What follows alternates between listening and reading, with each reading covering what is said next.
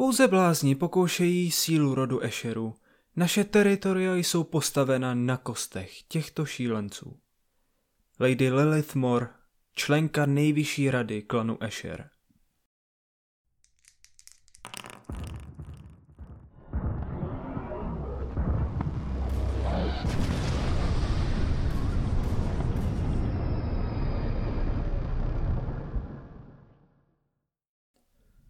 V prvopočátku možná šlo jen o drobné pochybení při použití sloučenin ve výrobě prvních stymů. Možná, že ta úplně první chyba byla provedena již při vytvoření genového fondu 12 dětí po třech královnách. To už zjistitelné není. Následky přicházely pomalu, ale se strojovou jistotou, která zasáhla celý rod. Zpočátku se moc nepřihlíželo na degenerace nově narozených chlapců. Nekromunda je od pradávna toxickým světem a jen málo lidí, kteří se zde narodili, nemá nějakou formu fyzické degenerace. Pokud tyto deformace nebrání v práci, jsou ignorovány. Navíc u nově narozených dívek se nic neprojevovalo. Patriarchové, kteří klanu Ešaky vládli, zhoršovali situaci ještě víc. Za prvé tím, že informace o degeneracích tajily a nadále prosazovali více nových experimentů na klanových bojovnících. Za druhé, nejvyšší tehdejší patriarcha, Lord Adamus Silný, byl sám tak silně závislý na aplikování stimů, že jeho tělo bylo hadičkami napojeno na nádrže drog a ty mu byly neustále pumpovány do žil. Jeho žízeň po drogách došla tak daleko, že si nechával doručovat padlá těla válečníků, kteří byli napumpováni stymy a pil jejich krev. Veškerá mužská populace Ešaky pomalu ale jistě chřadla. Až o několik generací později se konečně přikročilo k podrobným genetickým testům. Ty odhalily těžkou dekadenci testosteronu a rozklad mužského chromozomu Y, který se stal zakrnělým a vzácným. Co víc, Chromozom Y nebyl již schopný dál nést genetické informace. Muži tak přišli o svou plodnost. Byť tento deficit zasáhl i ženský chromozom X, tak nenabil takových rozměrů jako u mužů. Nadále se začaly rodit již pouze ženy.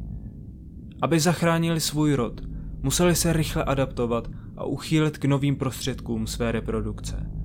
A zde opět pomohla vysoká znalost chemie.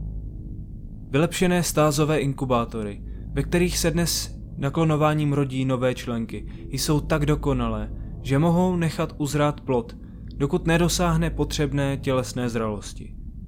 Mohou dokonce opětovně stvořit i samce, ale zakódovaná genetická vada v chromozomu X opět degeneruje nově vytvářený mužský chromozom do podoby seschlé a nepotřebné věci. Muži rodu Ešaky pokračovali ve svém úpadku. Jejich tělesná kletba se stala známou po celé planetě. Posledním patriarchou, který vládl Ešaky, byl muž jménem Íloch dvakrát zrozený. Během jeho vlády klan přichází o moc nad všemi důležitými teritorii v úlech Secundus, Mortis a Siris. Teritoria těchto tří úlů získali už prvotní tři sestry. O to citelnější to byla ztráta. Území v nich si rozdělují rody Vancár, Goliášové a Renlou. Ešaky jsou již jen stínem bývalé slávy a stojí na pokraji vyhnutí. A možná by se tak i stalo, nebýt jedné ženy, matky pocházející z Ulu Primus, jménem Voudisia. Když se koalice velkých klanů v ulovém městě Primus pokusila násilím převzít všechna teritoria Ešaky, postavila se na odpor v čele svých nově vytvořených, čistě ženských gengů postavených z tisíců žen Ešaky. Jejich zuřivost, pomstechtivost a odhodlanost měla úspěch. Teritoria Ešaky zůstala v jejich držení. Všechny ženy pak obrátily svou pozornost proti svému vedení a požadovali zásadní změnu. Pod vedením Voudisi napochodovali do komnat sněmovny rodu Chtěli se tváří v tvář postavit Ilochovi a požadovat jeho odstoupení. Zjistili však, že Ilocha udržují jeho služební sotva při životě, ve stavu nevědomí. Vedení rodu zastává pouze sněmovna, sestávající z těžce degenerovaných starších mužů. Ženám nabízejí pouze oživení lidu, dle ortodoxních možností a návrat ke všem starým způsobům žití rodu Ešaky. Marně. Ženy tuto možnost nepřijímají. Přišel zlom, který požadovali všechny ženy. Právě zde, v komnatách sněmovny rodu, si Voudisia obléká plášť matriarchy Prima. Klan se znovu zrozuje a od té chvíle je znám jako rod Escherů. Degradovaní muži prchají do pustin, aby raději dožili své životy svobodně, než aby žili pod vládou matriarchy Primus. Ve výsledku pak celá tato krizová událost klan postupně posílila. Po celé planetě vnímané oslabení rodu začaly samotné členky klanu Escher svou zlomyslností a cílevědomostí rychle přetvářet v opak. Brzy získali zpět své ztracené místo mezi klanovými rody v Úlu Primus. Dnes již není považováno za nevýhodu, že existují bez mužů. Jejich vliv se opět rozšiřuje i do dalších úlů. Nemůže již nahlížejí pouze jako na něco absolutně zbytečného. Oni sami jsou silnější, schopnější a odolnější, než bývali jejich muži. V průběhu tisíciletí se všechna tato fakta proměnila v legendy. Dnes na Nekromundě bude jen hrstka lidí, kteří vědí o klanu Escher něco jistě a původní tři rody vidí v současné matriarše Escherů jen málo kdo. Ovšem, byť se za staletí zapomnělo na zakládající rody, pravdou zůstává, že každá z nejvyšších matriarch klanu musí v jedné osobě vždy naplňovat tři aspekty rodu Escher. Za prvé, matriarcha musí být mladá. Titul, který symbolizuje, že je pana, stělesňující mládí a divokost. Za druhé musí být zralá. Tím stělesňuje, že je nejmoudřejší ze všech ešerských žen. Třetím aspektem musí vyjadřovat, že je matkou, silnou matkou pro všechny členy klanu. Současnou matriarchou je královna Adina Sabin. Naplňuje všechny tři aspekty rodu, i když je mnohem mladší než většina jejich vrstevnic, které by pojem zralá naplňovaly více. Byla však jednomyslně zvolena a osvědčila se jako schopný vládce. Její výjimečné vedení vyřešilo všechny krizové události, které v Ulu Primus nastaly. A Dina je jedinečná také tím, že je klonovým dítětem královny Voudísie, první matriarchy a královny rodu. Pouze čas ukáže, zda krev Voudísie zachová svou vládu i v budoucnu. Jak Adina, tak i všechny ženy si už v sobě nesou genetické prokletí klanu Escher. I když se vynakládalo mnoho snah a prostředků k přesnému objasnění nemoci a možného vyléčení, dnes je jasné, že prokletí je definitivní. U žen se po narození sice žádná deviace neprojeví, ale dekadenci nesou ve svých genech dál. Muži takové štěstí nemají. Zdravé a nepostižené je na svět už nikdo nepřivede. Nějací se sice rodí, jejich porodnost je však silně regulována tak, že jejich počet vyjadřuje spíše procentuální chybu. Navíc jsou všichni degenerovaní. Proto je nutné je udržovat ve speciálních hospicích, kde jsou pod stálým zdravotním dohledem. Bez něj by i hned umírali. Ženy na ně pohlížejí jako na špatný výtvor přírody. Jsou udržováni při životě pouze pro svůj genetický materiál, k udržení dlouhověkosti rodu.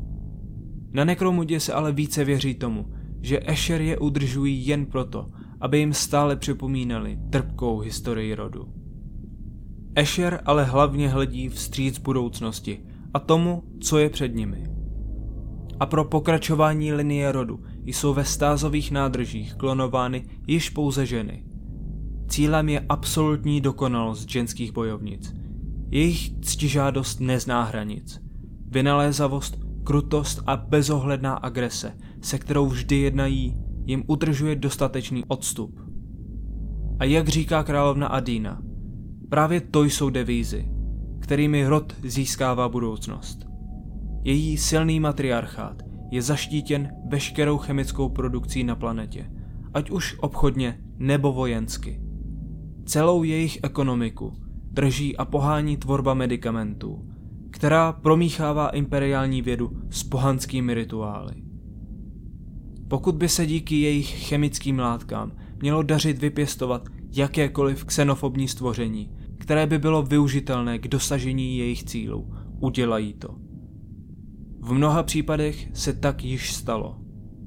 Geneticky mutované bestie, jako kočky Felings, Fir a Chimerix, mají dnes už své vlastní chovy, o které se starají speciálně vycvičené oddíly válečnic. Jejich nejstrašnější zbraní jsou oddíly tzv. smrtných panen. Jsou příšernou formou válečnic, které byly vráceny zpět ze své smrti. Jsou dědictvím věku zaniklého rodu Ešaky a jejich tajných výzkumů a projektů. Tehdy klanoví alchymisté zjistili, že kromě zlepšování tělesných atributů a jejich léčení mohou potenciálně mrtvé bojovníky přivést zpět k životu. Prostřednictvím drsného procesu a exotického koktejlu chemikálií byly čerstvě zesnulým opět rozpumpovány mrtvé orgány a roztrhanému masu vrácena celistvost. Proces však mohl být aplikován pouze na čerstvě zemřelé. Aplikace chemikálií musela být započata jen do pár hodin po smrti, aby tělo nezačalo podléhat silnému rozkladu. Výsledky byly působivé. Nově vzkříšený bojovník měl mnohem lepší reflexy a jeho tělo bylo imunní vůči bolesti. Nejhorším aspektem, kromě strachu, který kolem sebe vyvolával, pak byla jeho krev. Zředěná chemickými směsmi je vysoce toxická a pomocí jehel a hadiček přiváděna na čepele a hroty zbraní, které bojovník nesl. Smrtné pany mají dnes v klanu postavení až mýtické bytosti. Skrze svou smrt a bolestivé znovuzrození mohla dojít zocelenější bytost. Po vzoru první sestry zakladatelky smrtných panen, Moregan, se nezodpovídají nikomu, žádné třídě, kastě ani velitelce. Podléhají pouze nejvyšší radě klanu a matriarše Primus. I když mají tak výsadní postavení, tak smrtné pany nevydrží své nové bytí navždy. Jejich nová biologie, která udržuje tělo potenciálně v činnosti, po nějakém čase selže. Regenerace již neprobíhá tak, jako u živého těla. Smrtné pany pak chátrají a jsou nahrazovány novými. Během své činnosti ale vykonají mnoho, proti všem svým nepřátelům. Navíc trauma svého zabití se jim vrývá do duše. Vždy tak najdou svého vraha, jež je přivedl do stavu smrti a vykonají na něm svou pomstu. Stymy, které klan Escher vyrábí, dodávají všem velkým klanům na Nekromundě. Pro rod Vansár je to sérum, udržující v neutrálním stavu jejich nemoc z radioaktivity, kterou jim působí jejich STC. Pro orloky jsou nejčastějšími dodávkami elixíry pro čištění a destilaci prométia a dalších těžkých surovin. Rod Delak zase hojně využívá upravené směsi pro zvýšení citlivosti očních čoček. Ovšem paradoxně největším odběratelem jejich stymu je klanem nejvíc nenáviděný rod. Ten, který sami pomohli díky své chemii vytvořit. Rod Goliášů. Právě oni potřebují pravidelné dodávky prostředků pro udržení jejich svalové hmoty a pro růst nových genetických plodů. Mimo tyto specializované dodávky vyrábí všechny důležité chemické sloučeniny pro každodenní chod úlových měst – Mezi jejich recepty se řadí jak medicamenty pro výdrž pracovníků v dlouhých výrobních cyklech, tak i koktejly ke zvýšení libida u šlechtických rodů. Jejich zkušenosti v chemickém průmyslu se v průběhu staletí mimořádně vyvinuly a žádný jiný rod nedosahuje ani desetiny vědomostí v tomto odvětví. Novým, mladým bojovnicím je neustále vštěpována myšlenka, že právě rod Escher je ze všech klanových rodů tou nejčistší formou. Vychovávány jsou ve filozofii ostří čepele. To učí, aby válečník udržoval čisté a jasné myšlení se zaměřením na jediný cíl – vítězství, kterého se snaží dosáhnout přesně cíleným, překvapivým a rychlým úderem. Tento charakter boje přesně specifikuje rod Escher. Ne hrubá síla jako u Goliášů, ne útok ze stínu jako u Delaků, ale jediný úder ještě před započetím boje vyřeší vše. Jak jiné klany následují staré a osvědčené taktiky vedení boje, tak Escher tyto taktiky neustále mění.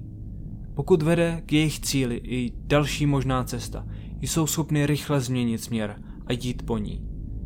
To vše dává rodu pověst nepředvídatelných, smrtících bojovnic.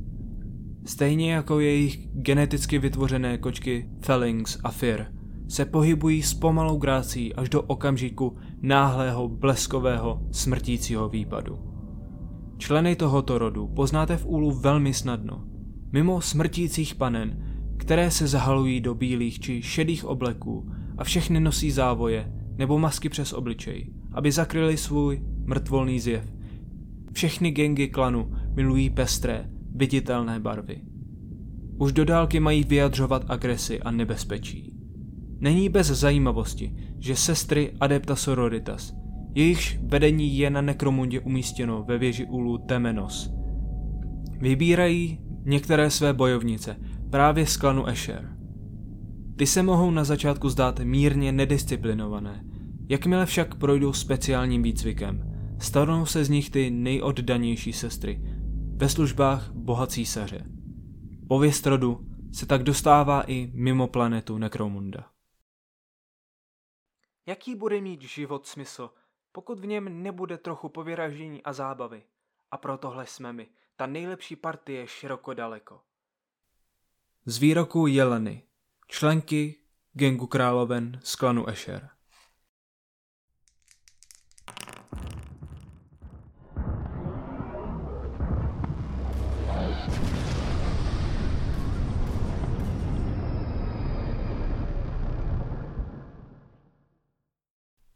Chtěl bych za sebe i své kolegy velice poděkovat našim patronům na startovači. Jejich štědré příspěvky nás dlouhodobě podporují v naší tvorbě.